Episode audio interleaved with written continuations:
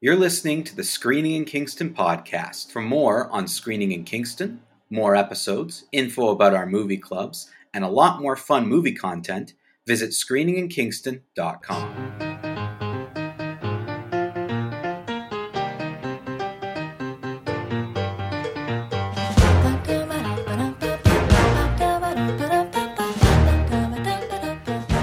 It's that time of year once again. We're welcoming Nicole back to the show to talk about TIFF. Welcome back, Nicole. Thank you so much for having me back. It's such a pleasure. Uh, we teased this last week, um, but anyone who listen, has listened to our show for these two years know that this is coming because I think this is, this is the third time we've done this, if I'm correct. Yeah, so anyone who's listened for three years, I guess, because right, is, yeah, because there was this, one yeah. non-pandemic year and then these two years, right? Like, is that? Yes, I think I'm getting this correct. Yes. So wild. We are in our we are in our th- fourth year of the show. I what? think. No, wow. we can't be. Well, is this it? is definitely my third TIFF talk. Like, I'm pretty definitely sure this is my third, third TIFF. Yeah, but at least three years, which is in and of itself insane we're into our fourth because Nicole wouldn't have done our first season because we started we air we started the show around right this time. September. Yeah. So yeah, you're right. We are literally in our fourth year of the show because I think the show is as old as my relationship with Dan. wow. I I just wait, that boggles my this show is four years old. Yeah. Wow. Well, like we're into the fourth. This would be the fourth year. This yeah, so we're like we're, starting, three like years, season four. Yes, we're we've started probably like today would be like the start of season four. Wow! So we need like a major character death. We need like so, to replace replace that re- person. Time for the reboot. Else. Yeah, we need a reboot. Like we need to replace me with someone. Um, Tyler and Nicole become like main characters now. So it'll be Taylor, Tyler, and Nicole. Oh my gosh, your audience your is gonna hate me. They're just gonna um, hate me, and they're gonna hate Tyler too. I think I think I just didn't realize that. Be- also because Nicole, you've been on the show for many other reasons, mm-hmm. not just TIFF. So it's also hard hard to kind of keep track because you, you, coming on the show is more just hey Nicole's on the show. It's you know, It's not a once a year thing. It's Nicole's back again yeah. to talk so yeah, it's been. I can't believe it's. That's just. Uh, I'm completely thrown off for the rest of this episode. I'm not gonna. We're. We can't do this episode anymore. I can't believe this is started. This is season four. Taylor, that's that, Taylor. This is crazy. How are you not more like freaked out by this? I mean, like in pandemic times, like nothing. It's been like 15 years. I know. Yeah, yeah. I'm just like, oh, it's only been four years. yeah, yeah. but no, it we is, always done this show. Like, I think when we hit the five year milestone, if CFRC doesn't boot us off air before five years, then it's going to be like, wow. Like when Nicole's done like five years of TIFF episodes, then it's going to be like, whoa, we, we we're in it for the long haul. I keep thinking yeah, like, at, not that like we're ever gonna like stop making the show unless like the powers that be say we can't make it anymore. But like it is pretty impressive that like week after week, Mike and I just come on here and talk about movies. That is pretty impressive to me. That is impressive. Like I, I also think I, also think we're very impressive. Yeah, we're so, cool. We're cool. We're, we're cool people. We're a sunglass emoji cool. I just uh, yeah, I I mean I'm again I'm I'm doing this sort of like so like a television show would be running you know going into its fourth season. Like usually season three they make a lot of big changes.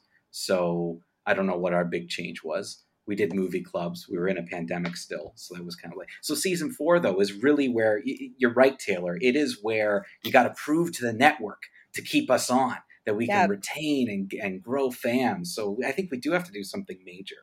Like we have to if have we, some sort of major thing if we were a Netflix show, we would have been canceled. Oh, for they, sure. Yeah, we wouldn't have, we wouldn't have gotten a season four. but they canceled after the third season. So yeah, thank God we're not on Netflix and we are a local radio.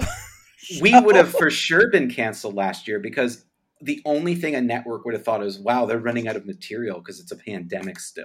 And they're still doing pandemic episodes. It's been it's been that long. Like this show has been a pandemic show almost as long as it's been a, a show. You know, like the time's yes. almost equal now. Like yeah. that's Anyway, sorry, we got to talk about the Toronto that International. That was a, a walk down memory lane. I know Nicole's like just sitting there patiently. I'm just like, okay, get over it. No, it's, it's wild, man. It's wild. I'm just like stunned in silence over here, being like, darn, that's that's a while. I don't know. Maybe yeah. it's just my like depression that's come right back during the pandemic. Like nothing seems to phase me anymore, and I'm like, yeah, that's a thing. Yeah, yeah, that's true. That's very true. It's very pandemic, and you'd be like, "Oh yes, of course, mm-hmm. this has been around." Into um, year yes, four, whatever. Into year four, whatever. But we are talking about the Toronto International Film Festival, so it's gonna it's gonna be an interesting episode because Nicole, you're here to give us a little bit of a sneak peek to some movies to keep our eyes open for, maybe some films that you think could be in the awards circuit. You did a very good job last year of actually predicting quite a few movies that ended up getting getting some attention. So that's that's kind of what we're going to do today. We do have fan questions to kick things off, um, as as always, and then we're going to talk about TIFF. So we ready to go? Ready well, I'm ready. Ready to rock. Okay. So let's let's get the question that has nothing to do with anything out of the way first. Um, so, so, uh, uh, Katie, uh, also known as, as Taylor's friend Katie, Yep, uh, friend has, of the sh- friend of the show, friend, friend of, of, Taylor. Yes, friend of the show, friend of Taylor. Yes, I guess after you write in after a while, you get the friend of the show level. Um, so yes, Katie, friend of the show, uh, wrote in and uh, it starts this email by saying, "I sent an email about Halloween content yesterday, so rather than you having two questions for me, feel free to bank that one." LOL. So we will we'll bank that one. We'll we'll put it some later in October. We're going to do lots of Halloweeny stuff, so we'll we'll bank it for an October episode. Um, so and then and then so this is what I like because that that's the first line of the email, and then the email says, "Hi friends." So happy that, that, that at least one of you reviewed Shang Chi. I also saw it opening weekend and don't have enough good things to say about it.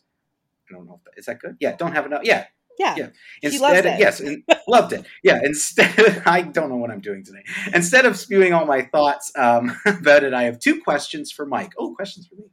Uh, number one, uh, where does this movie rank for you in terms of Marvel origin stories? Iron Man, Captain America, Thor, Black Panther, Doctor Strange, Ant Man, Captain Marvel. I think that's all. For me, I think it almost takes the top spot with Black Panther. So that's question one for me. Um, uh, yeah, it would be up there. Like I think Black Panther and Iron Man were kind of my two favorites overall coming in, and I think Shang Chi belongs up there with the, those two. Um, maybe a little bit better than Black Panther. Like maybe it's number two. I don't think you can. I don't think you can surpass Iron Man being the first one. Um, that's very, very much just a film with superhero elements to it. it. it. didn't fall into the same kind of Marvel traps that the movies fall into later. That Shang Chi definitely fell into, um, but still, I would say it's number two. That's that would be my ranking. Um, you both don't get to answer this question, so we're gonna. um, number two, uh, was this movie so good because it didn't succumb to the Marvel villain problems. I think for me, Killmonger and Vulture are two of the most compelling villains in the MCU, uh, and Wenwu is right up there. Uh, yes, I think that they had compelling, interesting villains in in Shang Chi, and uh, again, aside from the last twenty minutes where they have the big CGI fight, I also appreciated that this was a very personal story about our sort of protagonist and the villain, and the, it, it felt very personal, felt very small, felt very much like this affects my life and doesn't have to affect the whole universe. Um, so yes, I think the villain helped with that, and I think the amazing fight choreography helped with it as well.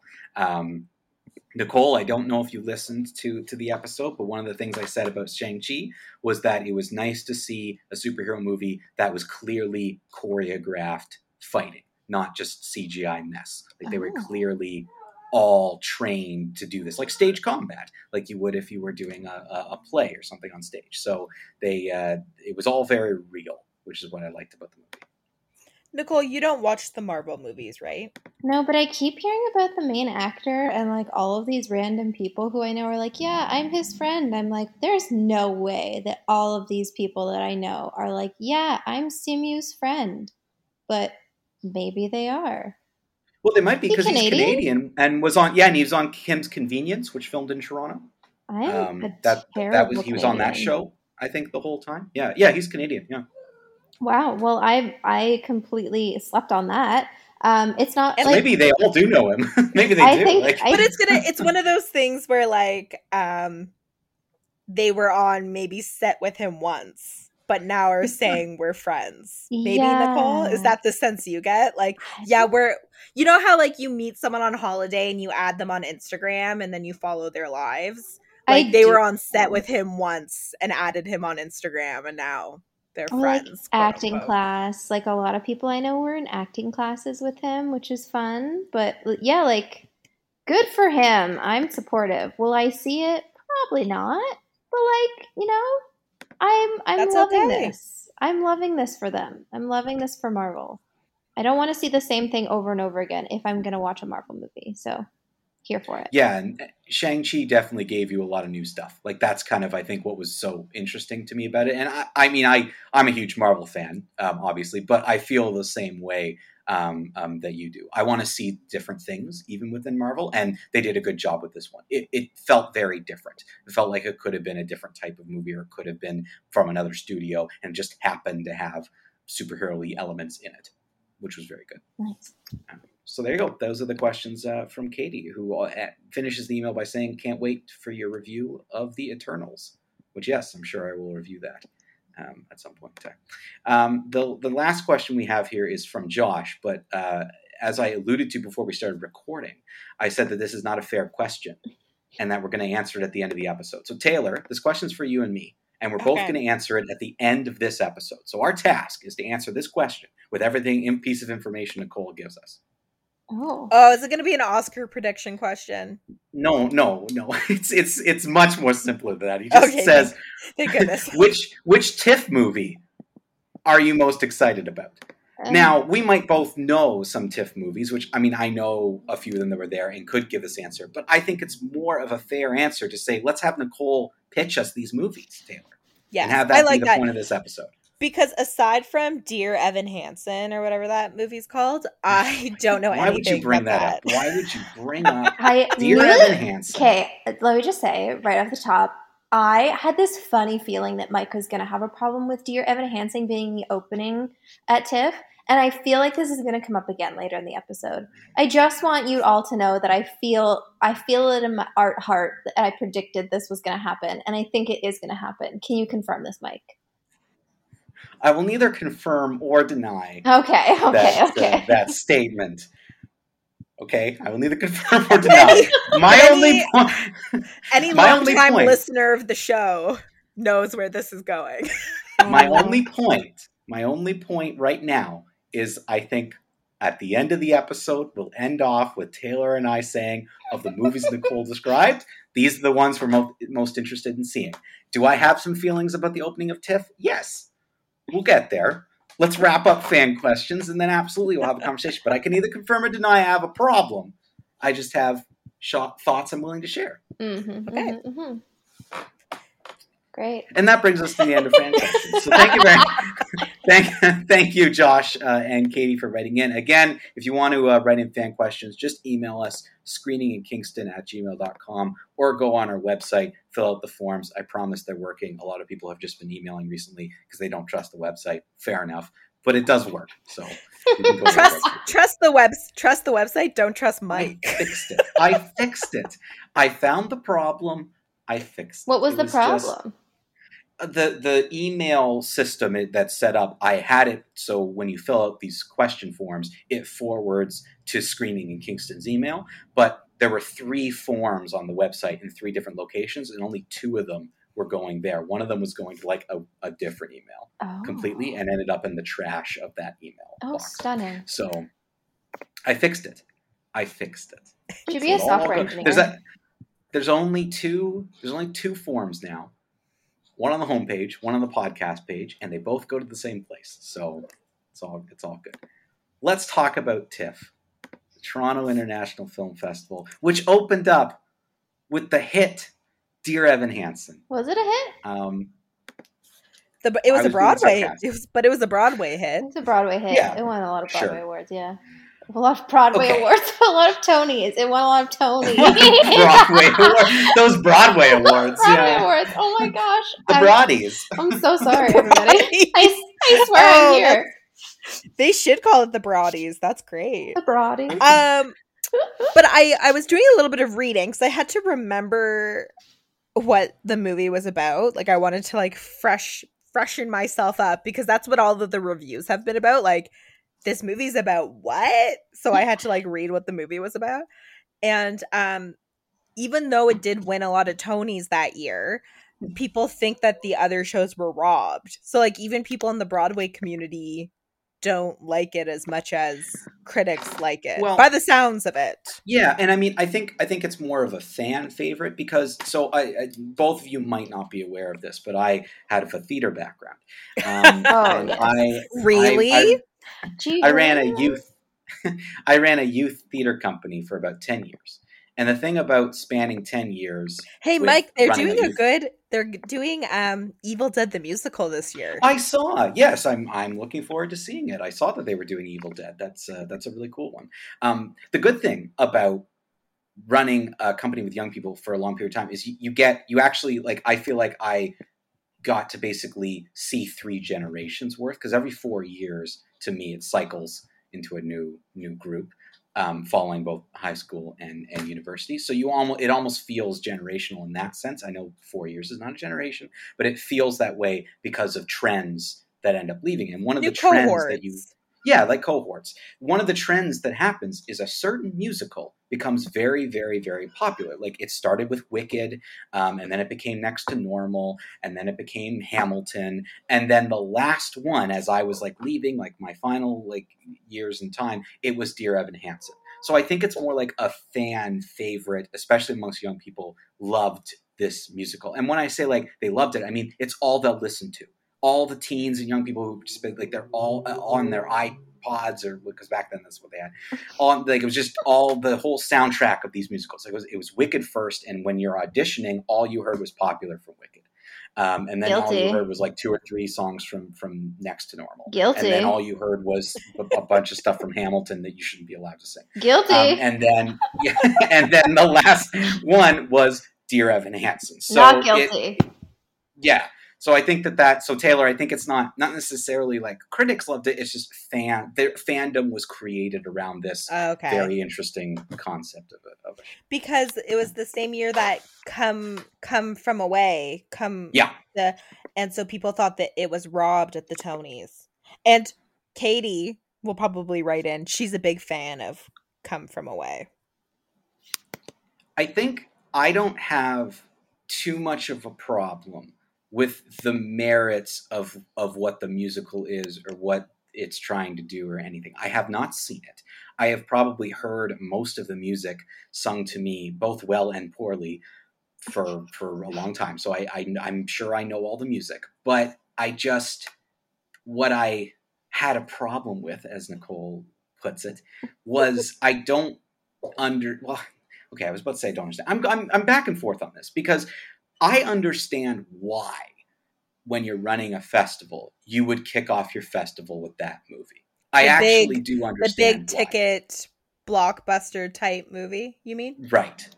But why does the Toronto International Film Festival feel that they need to do that? Hasn't it been around long enough that you would be able to open with anything because how opening nights of festivals generally work and i'm sure that tiff does this too is they have invited guests and speakers and someone speaks and there's like a lot of guests. They pack it they make it a whole big celebration. I don't know with covid if that was the case whatever but if like the mayor is speaking whatever. You think like the mayor isn't going to come because you're showing whatever movie like you think it really matters? No it's for tiff to support tiff. And you think you want to lead with like okay here's a big oscar contender. Here's a big film that you're not going to see anywhere and this is what the core of tiff is. Yes we have everything here but this is what we want you to think of when oh. you think of oh. us and we're opening with that. They to never me, that's how that, you though. open it. They, i know. Yeah.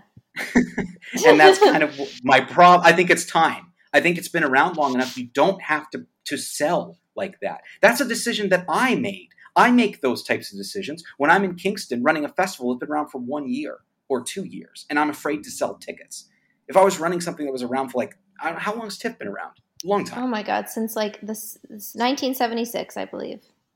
Okay, so you don't need this. Is kind of my point. Is I don't quite understand now why they feel the need to kick off with something like this. Maybe Dear Evan Hansen's going to be amazing. I don't know if you saw it, Nicole, or not. Did you see it? Oh no, no, no, no, no, no, no, no, no, okay, no, no. I did. I honestly, I didn't think so. Um, but it looks, it doesn't look good. And again, I will say this: most musicals that are end up being movies end up being garbage. So I don't get quite what they still think they're doing. Anyway, it's just so creepy that they. I understand he originated the role on Broadway. Ben Platt. Ben Platt, yeah, Platt. Uh, I Platt, yeah. and apparently his dad is the director, so that's a big question mark. But um, I understand he originated the role on Broadway, whatever.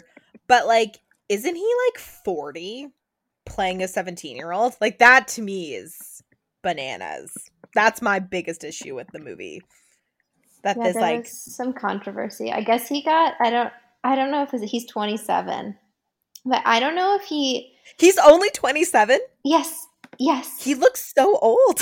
well, okay, so this was like he actually because when the trailer came out, he everybody was making fun of and it's I shouldn't be laughing because it's like we're everybody was making fun of him and they're like is this what was that movie Never Been Kissed? It was like, yeah, is this never been Drew kissed? yeah. And it's was, a gender swap. Gender yeah. swap, never been kissed. And and except like with some really dark material. And he got a, a lot of hate for it. And then he came out and was like, Y'all, this actually really hurts my feelings. I shouldn't laugh. I shouldn't laugh. I shouldn't laugh either. But but I but I am because it's just like yeah like what are you doing? You're a 27 year old in this movie that's it's supposed to be like a 16 year old kid. I mean on broadway you can get away with it because no one can see your face. But like yeah you're so far I away. see that you look 27 and we're not like it's not Grease. We're not fooling yeah, anyone. that, that's one of the that's one of the the reasons why the the translation from theater to to film often doesn't work out that well is because they play they often will play like you're on stage. So your your face is blown up like to, to like 20 feet on a movie. So you, some of the inflections you use and some of the things you use on stage, like you have to tone it down.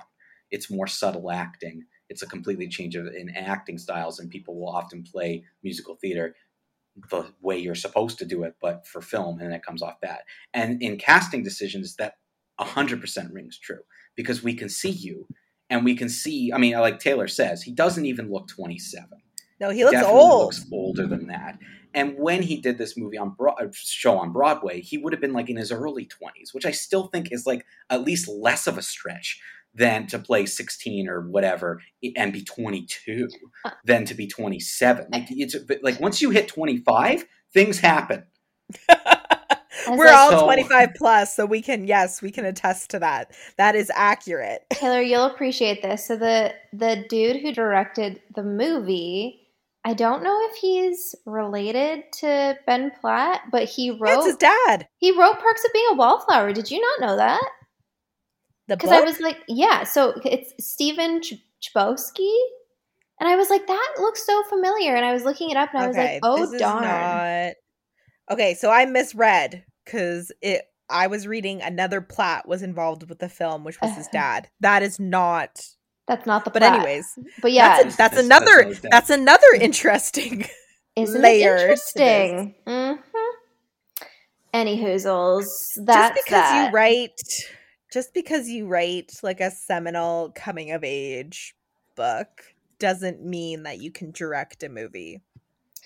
Yeah, I think he's like, has he directed anything else? He directed. Sorry, he wrote the the screenplay Script. for Rent and also for Beauty and the Beast, like the live Beauty sorry. and the Beast. He wrote the script. The director of Dear Evan Hansen. Okay. The anyway, I, Rent it, movie was not particularly good. just saying that. I love it. I mean, Beauty I and the Beast is you're you just copy the other movie. It's not really hard. But anyway, um, but I think we're all in agreement about this Dear Evan Hansen thing. Like, I just w- wouldn't like t- Nicole. You you've gone to TIFF a lot. You, you're you're you're you're like us. You're you're a film film nut. You love movies. You, TIFF is the type of thing that you you want to go to. Like, don't you? Isn't there a part of you that hears Dear Evan Hansen is opening TIFF and is just like, what are what? No, like, because really? I've been this is like my year 13 and like as I've grown up with like truly have come of age alongside watching TIFF movies. Uh cuz I I think this year was year 13 for me.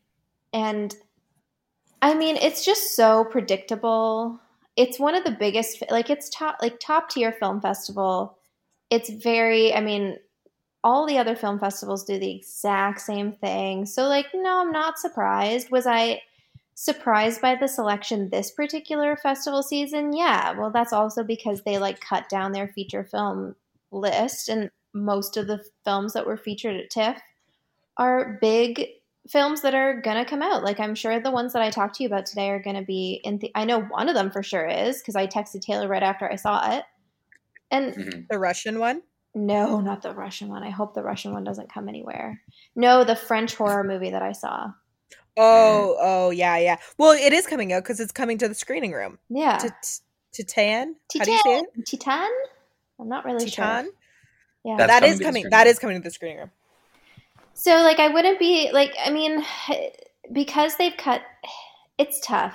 They've cut down their features. I mean, you're gonna pick the things that make you money and you lost a bunch of money last year because of the global panini and like you're also gonna be i mean the whole festival was a little bit different this year. I mean we every every in-person screening was at half capacity. So you're already at a loss. You couldn't necessarily fly out all of your because usually like when you go to tiff the q&a is like a big part of it the directors around the actors right. are around and like we kind of sit and chat for 20 minutes but that wasn't really a thing that much this year anymore. So like, do I like that they've that they're picking movies that like I'm going to be able to see in the Cineplex or my independent theater, you know, wherever I decide to see it. It no, but I mean, it's not it's not without reason. I understand why they did it. And I just yeah, I just, you know, knew that those would come out and so I tried to see other things. And, and unfortunately too this year was and the gap i mean it was it was tough because you know because of covid and because of the way that they actually had seating you couldn't really buy single tickets to screenings because they left like you were kind of sitting two seats together two seats empty two seats together two seats empty and mm-hmm. if there weren't any single tickets left you had to buy in a pair and one ticket to TIFF, depending on the screening, it can be up to $50. So you're right. purchasing like a $100 worth of tickets for one screening if you're going by yourself. And it's also like, yeah, it's going to be like the people with money who are going to go see these things, who can afford to go see these things if you're going by yourself, that is. Right. So it's it was just different this year. I mean, it felt you felt it. It felt exciting to be back, but it felt different. Mm-hmm. Yeah, and you're right. Like it's, with the pandemic and everything, that clearly decisions are being made based upon those things. And yeah, I mean, it, it it's it's nice to at least have the festival back. I'm sure. Like I'm hmm. sure it's nice for you to be able to be there in person. But yeah, last it's, year it's all right to notice the differences. Last year it was completely online, right? Yeah, it was totally online. And Which, was this year a hybrid? It was a hybrid, yeah. So like I think I I saw three movies in person and then I saw this was like my lowest number ever, I think. And then I mm. saw I think my total is um like 7 or 8 and the rest of them I saw, you know, on my TV at home. Right. Yeah. Well, I mean, let's let's get into it then. Let's let's yeah. let's leave TIFF's opening alone, um, and uh, we'll. You know what? I will do the honorable thing and save the rest of my comments for when I see Dear Evan Hansen and tear it apart on this show. Um, so uh, tell us, Nicole, like what what did you see at TIFF? Talk about each of the films you saw, highlights, uh, anything interesting that you would kind of recommend. Oh my gosh, yeah. I mean, this wasn't my finest year. I definitely wanted to see retrospectively. I should have picked different things. I think, but because I knew these other different things were definitely going to come out, I was like, maybe I'll just skip them. Um, so I started unexpectedly because um, my friend had an extra ticket to um, the Midnight Madness screening of uh, Julia Ducournau's Titane, and she directed Raw. It's like a French Oh, horror. I've movie. been meaning I've been meaning to watch Raw. Yes. That's always been on my list. Let me tell you, you're going to want to see it after you see Titane because I want to stick around for when you guys review this because it's going to it's it's a wild ride. I don't want to spoil too much, but it won the TIFF Midnight Madness People's Choice Award and this was Mhm. this is like a big this is a big deal. And um it's basically about about a girl who gets into a car accident when she's young and then has like metal in her head and she just has a special relationship with cars from then on. And Oh yeah. you'll have to I, see I catch I catch your drift. y- special relationship with cars. It might result in a pregnancy. I don't know. I mean i do know i did see the movie. Yes what? You should just see it. I mean i don't want to give away too much. It is absolutely like a trip. This movie was wild. Um did i love it? Like i don't know. I'm still thinking about it so therefore i think Mhm. that I, it did something to me had an impact for It sure. had if an you're still impact. thinking about it now. Yeah. Yeah. And then um, I went to see a documentary called Beba, which um, is American. Uh, first time director named Rebeca Huntt. And um, it's just, um, she shot on 8 millimeter, which made everything look stunning. And it's kind I of like a self Film is so beautiful. It honestly. I shouldn't say I know. I shouldn't say I know because I haven't seen anything uh, related to this documentary. But just eight millimeter, I'm like, oh yes, okay. Or is it 16? Continue, Nicole.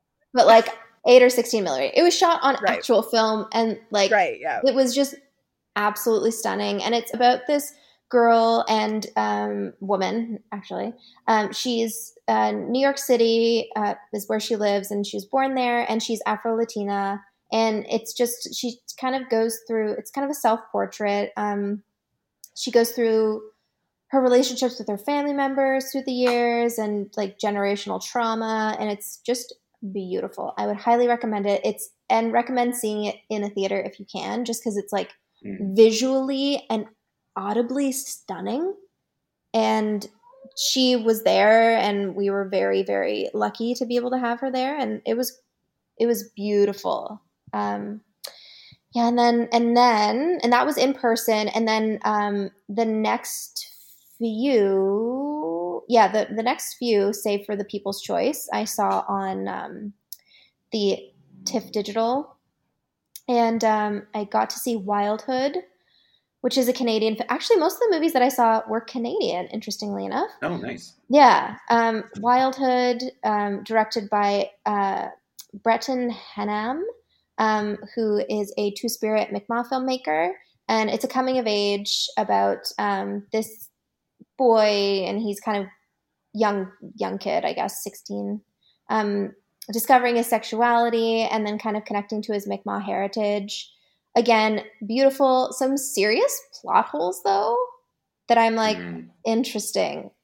Uh, so like it wasn't my favorite. It was like, I mean, it's it's hard for me to talk negatively about Canadian film because I just feel like I'm too precious with it.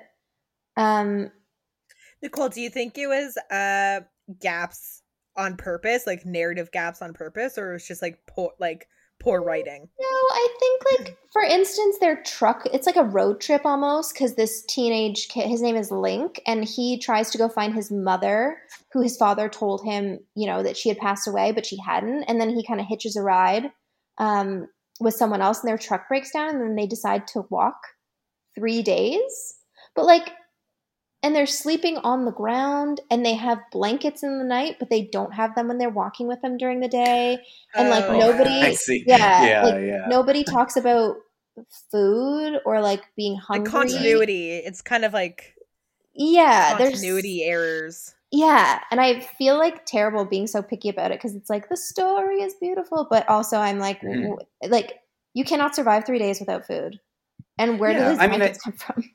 Yeah, I mean, I think it's fair to say, you know, the story was good and it was interesting, and it's well, from you describing it, it sounds very interesting. But yeah, it was just, you know, there was some execution issues. Like I, I feel, I feel what you're saying, Nicole. Like I think with with Canadian film, we got to go support it and we have to go see it. But I do think being critical about it is part of the filmmaking process. Yeah. Ha- be critical about it so people can improve and get better. And the next film from this filmmaker will be that much better, right? Like it'll be it'll improved explain, and it'll be continue. It'll explain the blankets. For sure. I mean, the, the, the, pre- the, prequel to explain where the blankets came from. Yeah. So the, the lead actor is so pretty. He's like so, he was just like stunning to watch. Just a treat for the eyes. Um, and then I saw a really not great movie called Unclenching the Fists, which is um, directed by Kira Kovalenko, and it is Russian and it was just not good. Like I turned it off. Oh, um, really? I mean, I didn't turn it off. I did other things while I oh, watched it. Turned your brain off. I turned my brain off, yeah. and then I just skipped the last thirty minutes because I just didn't care. Um, Have has that is this like the first time that's happened with you with a TIFF show, or does this happen every once in a while? We're like, oh, this one's just not for me. Yeah, I mean, like I can count on one hand. I think I've walked out of three screenings because like nothing happens that right. I'm interested in, and it's it's not even like it's not it wasn't particularly violent or anything like that. It was just like I don't know. It was just it wasn't for me. It right. would could have been good, but it wasn't for me. Um, and then another another one that you you all will be hearing about, I'm sure, because it it was actually runner up to TIFF People's Choice, and mm. it's a movie called Scarborough and it's an adaptation of Catherine Hernandez's novel Scarborough. I don't know if you've seen it. You just about the bookstores. Um, and I've it, seen a little bit of buzz about the movie. Yes, it is amazing, and I think so. It's directed by two people, uh, Shasha Nakhai and Rich Williamson, and they're documentary filmmakers, which I actually loved for this. And it's about um, three kids in Scarborough, and they're in like they're they're not very well off. You know, their families are low income, um, and it's just about the community and the friendship they form. And these kids are like blew my mind. Not actors, and just so in, in the story. I mean, I was bawling. I was so happy I was by myself because it was just like ugly crying, and then like the very end of it is amazing it's just it's just it's it's it's excellent and i i hope we hear a lot more about it because it, it was a standout for me and canadian and i like this is gonna sound terrible but like i didn't even know it was canadian like i didn't even notice while i was watching it didn't feel canadian, didn't feel canadian. i understand I, ex- I understand exactly what you're saying i i can i definitely understand what you're saying yeah i love non-actor actors, which is yes. probably Nicole why it didn't feel Canadian because Canadian. We've talked about this on the show. I think literally we talked about it last week. Canadian acting is so specific. Yeah, like it's you can tell when it's a Canadian actor, but I yeah, I love like especially child actors mm. that have mm. never acted before. You know what I mean? Like they give such naturalistic performances. I love it. I love it. It's so good. I mean, it's like it's tough to I don't know, like they just told they told the story from the kid's perspective so well. And the part at the uh the end is just amazing. I was like crying and cheering for the kids and I don't know. It was great. I hope to see it again actually. Um and then I also uh, picked up a screening of Julia, which is a documentary about Julia Child by the same team who did the documentary about um, Ruth Bader Ginsburg. Oh, it was cute. Like that's all. You're I'll a big say. you're a big Julia Child fan though. Even so, like it was cute, and that's it. I mean, I didn't know that she was like pretty well off already, mm. and there was just like, I think what she did was amazing, but like, was I super super into the documentary? No, no. You know, I saw her kitchen at the Smithsonian when I oh, lived in oh, yeah. DC. They've the reconstructed her her kitchen. Like the one I don't know if house? it's like it must be. I mean, you walk in and it's like you're walking into Julia Child's kitchen. That's so cool. I yeah. don't know if it's still there, but when I was when I lived in DC, yeah, it was there. It's and it was it was cute. Like it was definitely it was it I think like the most endearing part was her relationship with her husband, Paul. And they just like seem to really enjoy each other. And I like that. I like seeing people in love. Here's the question though, Nicole. Mm. Would you recommend people see that documentary or just watch Julia, Julia. No, I would. That. I would recommend the documentary because okay. I don't care about the Julia lady who did the vlog. Like I don't care about her. You know what I mean? Yeah, like the totally. Amy Adams character. So I'm yeah. like, yeah, watch the documentary for sure. And like, there's a lot of like really sexy food shots, like just people cooking her recipes, and I'm like, I'm into this. um, okay, and then the next movie that I saw was called Night Raiders, which is I think is going to be another one that you hear a lot about. Um, just like a precursor, it is it can be difficult to watch uh, mm-hmm. because it's. I'll just kind of tell you a little bit um, about the plot, but it's kind of set in a in a post war future. Um, I think they said like twenty forty something, and it was like there was a huge so civil great war within within our lifetime. Great, really, within Excellent. our lifetime. and like, there's this big civil war in North America, and obviously, like things change, and they and and one of the th- biggest things that has changed post war was that the government takes children from their families and puts them into like these forced education camps.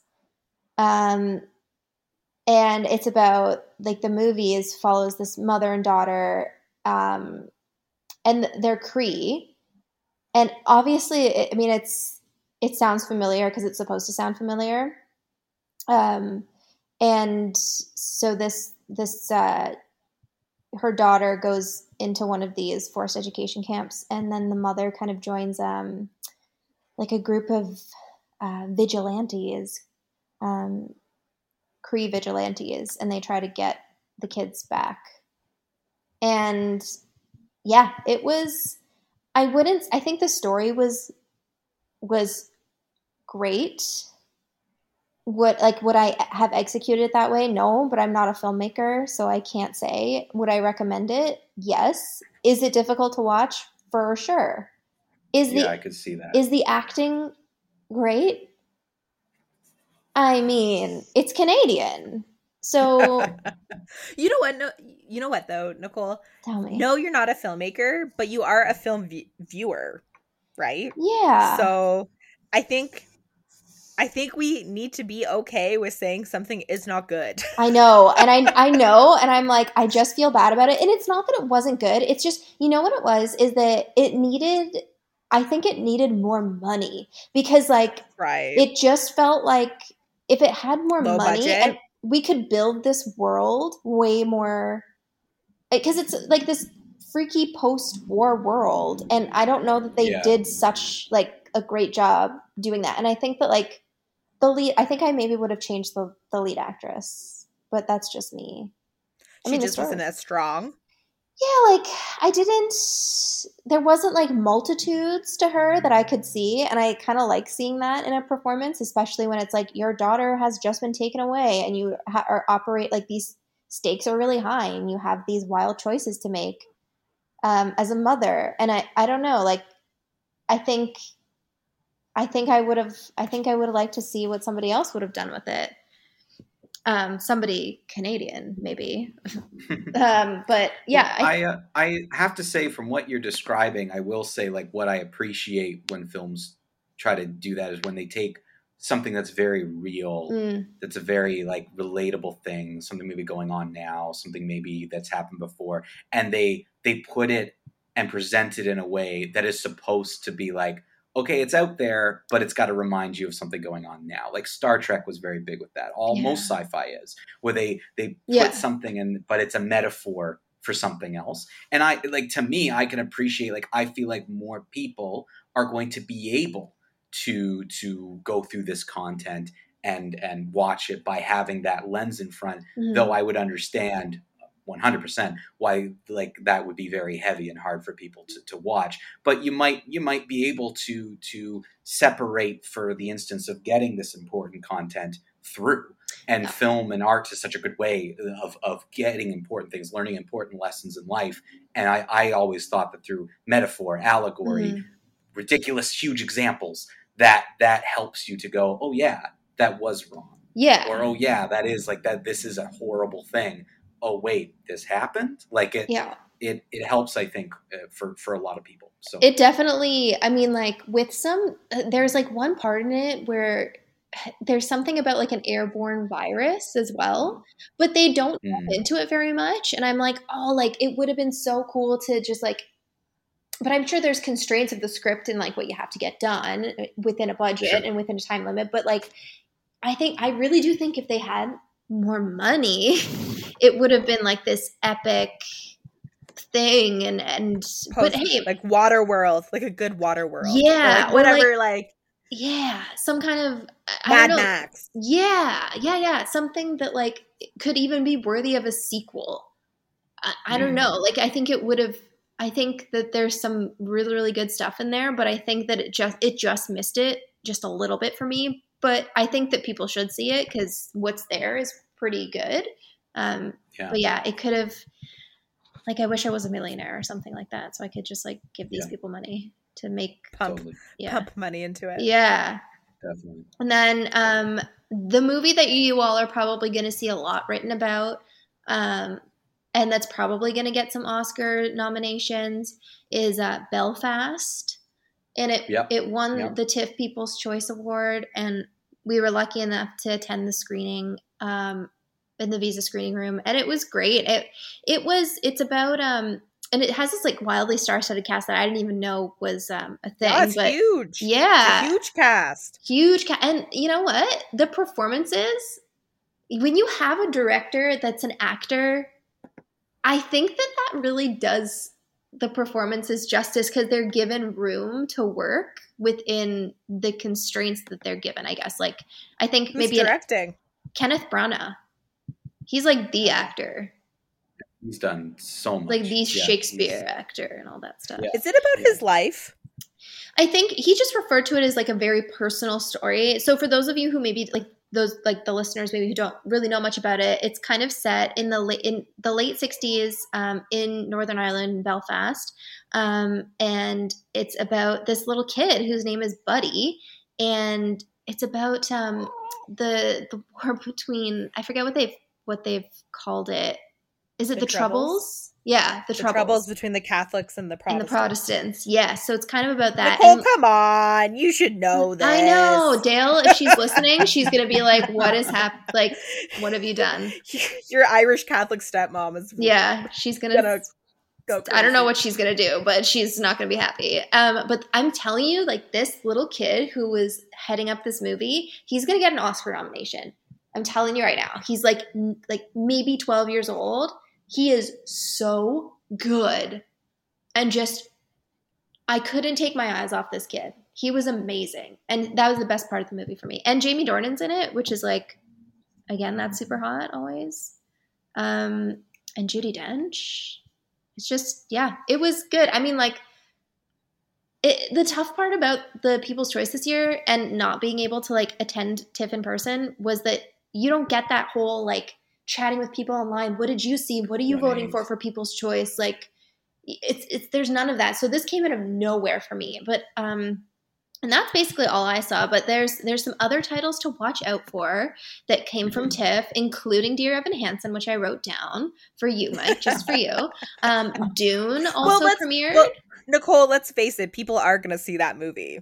Like of it is like Dear Evan Hansen is gonna like. Be... Let's face it, we're gonna review it. Like yeah. it will be on. We will do an episode about it.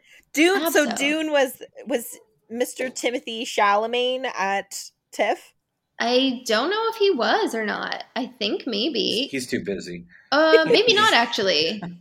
Yeah, too busy of a social calendar to come down to Toronto. Yeah, he was. Uh, he co-hosted the Met or like co-sponsored the Met. Yeah, because uh, I was like, uh, I've seen him gala. recently, but it wasn't at TIFF.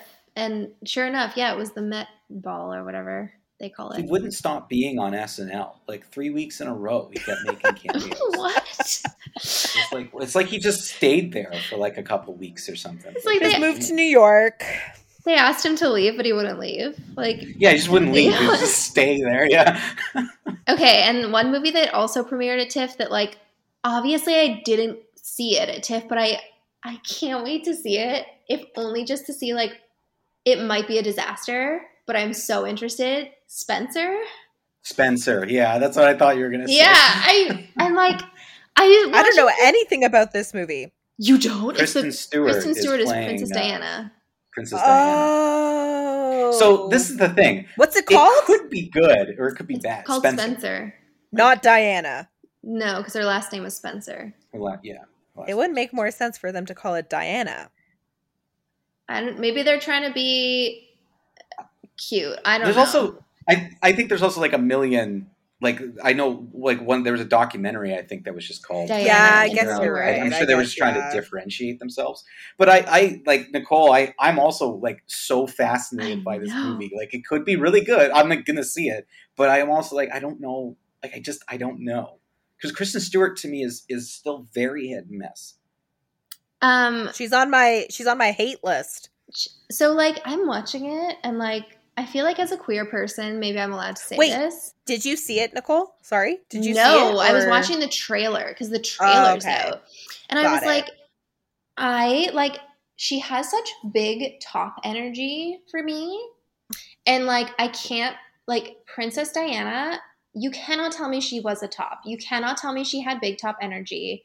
And like this to me is the thing, and that's gonna make me keep thinking that like I'm watching Kristen Stewart playing Princess Diana. You know, like when you're you're supposed to forget who you're watching, but I'm not going to be able to forget because Kristen You'll Stewart have and to. her big They're top supposed energy. to, you.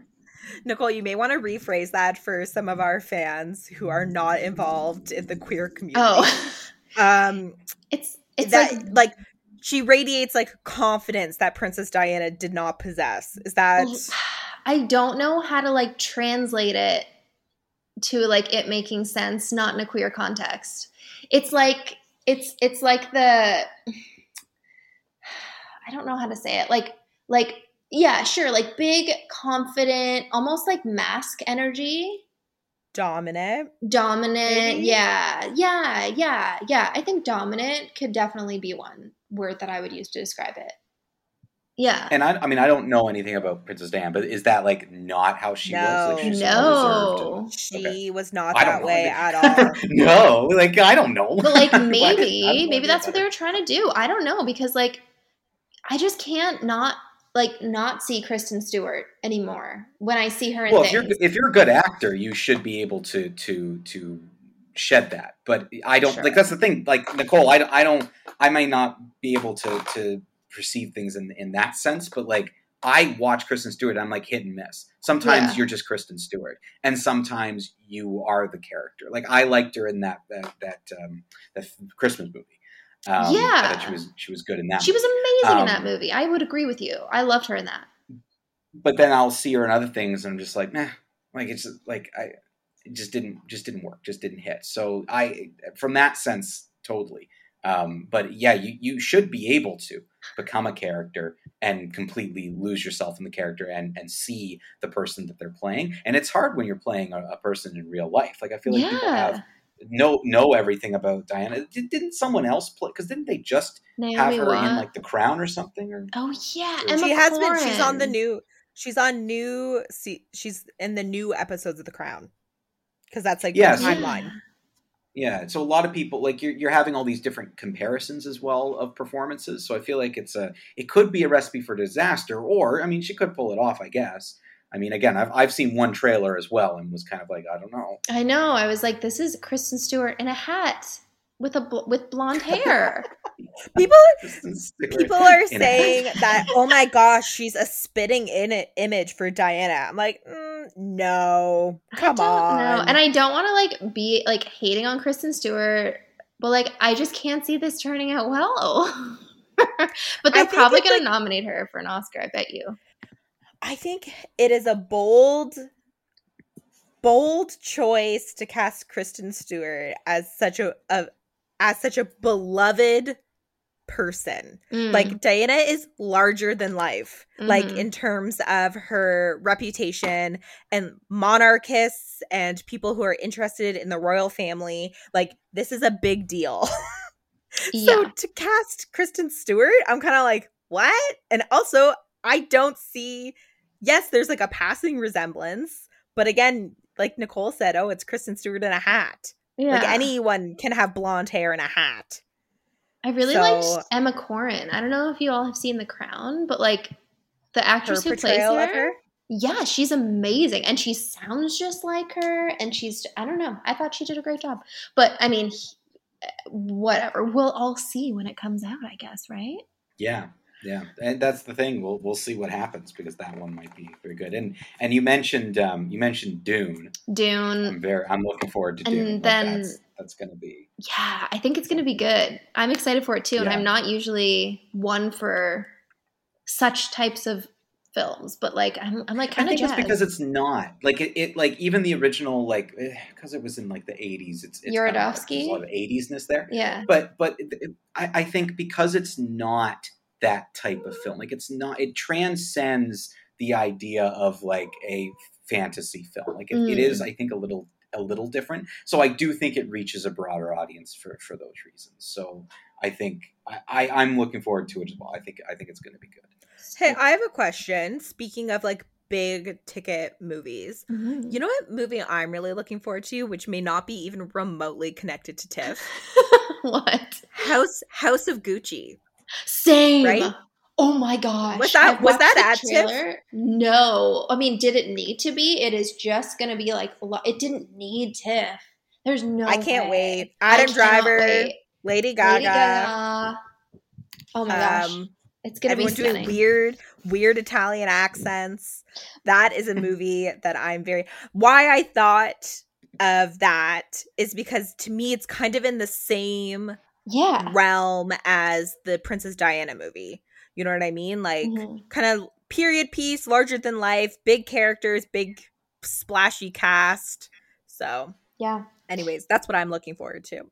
Other movies that you all might hear about that might have some Oscar buzz um, are The Humans with Richard Jenkins, Amy Schumer, Beanie Feldstein, June Squibb. oh yes yeah Um, i heard of that one The Electrical Life of Louis Wain with Taika Waititi, Benedict Cumberbatch. That's going to be a big one, I think. It's about an artist who draws cats, which is. He had two movies at TIFF this year. I'm going to mention the other one, Benedict Power of the Dog. Cumber- Yep, there you go.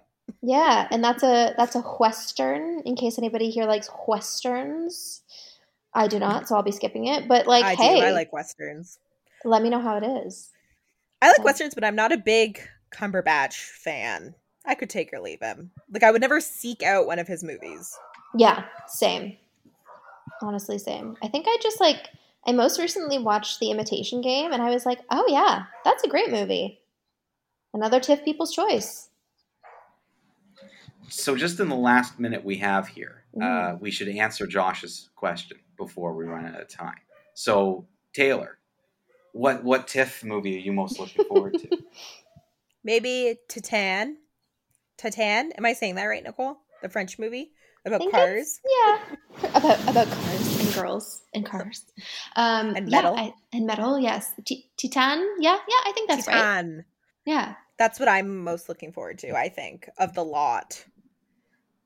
Yeah, I like I like the. I mean, I know Nicole, you were saying there there were some issues with it, but I, I think that like seeing that Night Night Raiders uh, yeah, movie, I think is one that like I will def based on the things you've said. You've said enough to to pique my interest to say I'm going to go see it for sure and kind of see even even if you say that there are some issues with it. Um, you know, nothing that a massive budget wouldn't solve. Well, then there's probably enough there yeah. um, to to kind of keep my interest. So That was that was kind of my pick. I- the ones we heard. We I also want to see Belfast. I forgot. Yeah. I forgot that was one of the movies. Nicole that's mentioned. obvious. Come on, that's, um, That's a but, Taylor but anyway, we're we're right at the end of the episode, so I just I just want to say thank you again, Nicole, for doing this. Like we really do appreciate you coming on. We You're love always you. welcome on the show, um, and you you give us a lot to think about. And, and I know for me, I keep these in my head and make sure when they come to the screening room, I go, oh yeah, Nicole talked about this. We're gonna go see it. We're gonna review it. Kind of complete the complete the circle of the conversation. So thank Yeah. you for Thank you for for having come me. stopping by again. Yes, oh, as I said, you. you're welcome back anytime. When Whenever. you, I'm telling you, when you review Titane, I want to be there. I want to be there, You're and I want to know what you think because It's- I'm it's so on the record. it's on the record. You can you may return for that episode. There Oh you my go. Uh, but thank you everybody so much for for tuning in this week, and uh, we will you'll hear from us uh, next week. Go see some movies.